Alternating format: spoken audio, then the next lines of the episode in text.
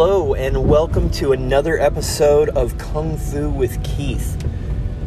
So this podcast is about martial arts and the practice of martial arts for health and vitality.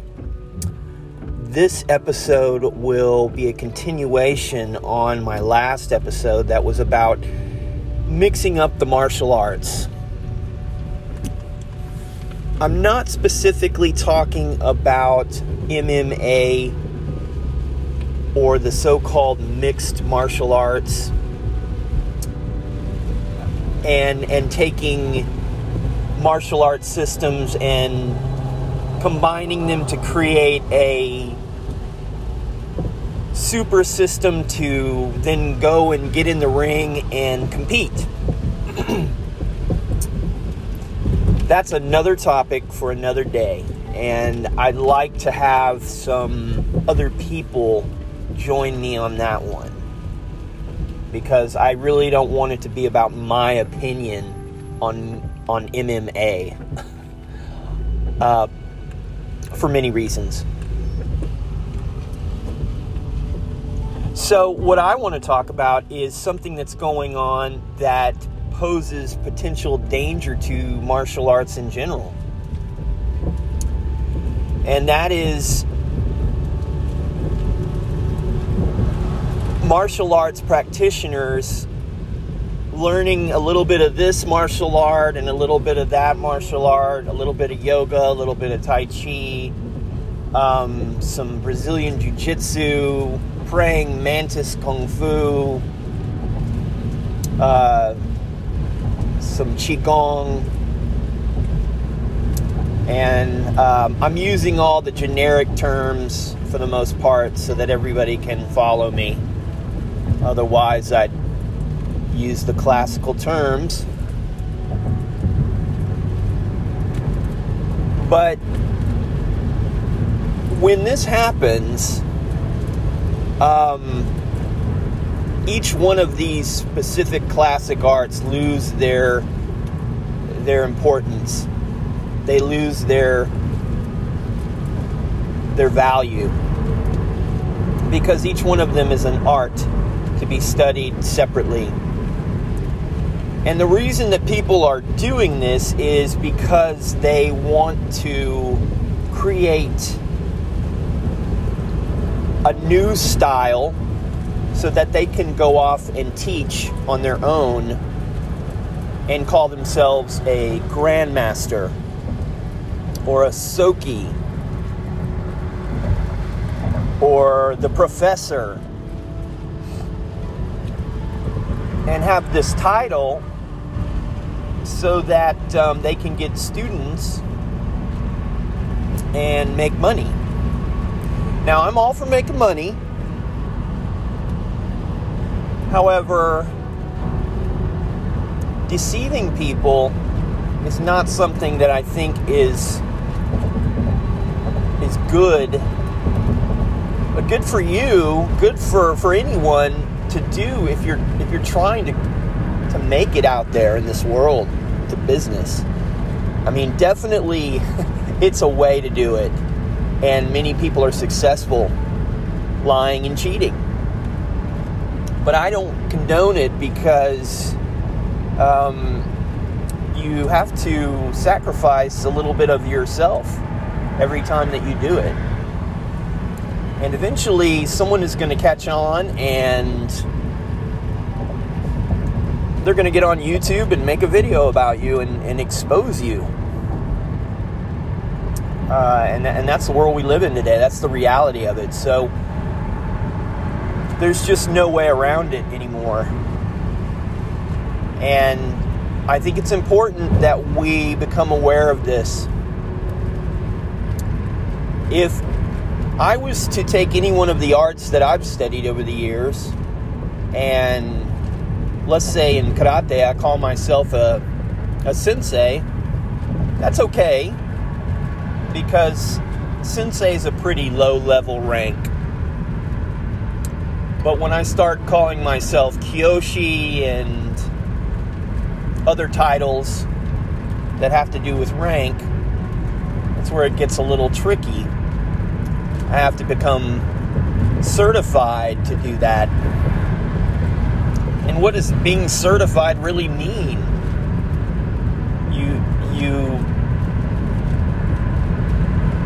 You take a test and you get a little certification, and then you wear a belt proving that you're this person of authority, of rank. And that just creates problems, because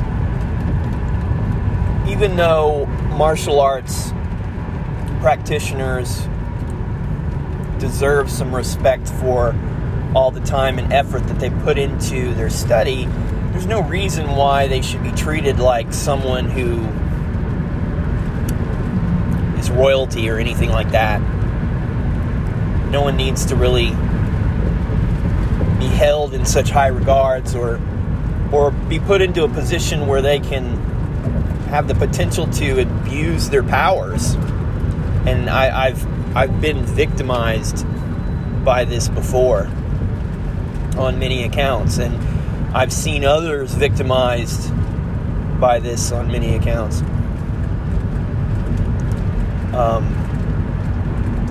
Physically, mentally. Also, monetarily. If I was to take my Wing Chun that I teach, which is a type of Chinese Kung Fu, and I was to call myself a grandmaster, that would be stupid. Number one, grandmaster is a term that has nothing to do with Chinese martial arts. Grandmaster is a term that someone made up over here in the United States. I don't know when, maybe in the 50s, 60s, probably in the 60s or the 70s, more likely. But it has nothing to do with Kung Fu or Karate or Jiu-Jitsu or any martial art. Yet there's so many Wing Chun grandmasters today. There's so many Jiu-Jitsu grandmasters and professors and Karate Sokis and grandmasters and all this stuff. It's silly. If you were to become part of a lineage in China and you actually inherited a system, if that actually happened to you and you were so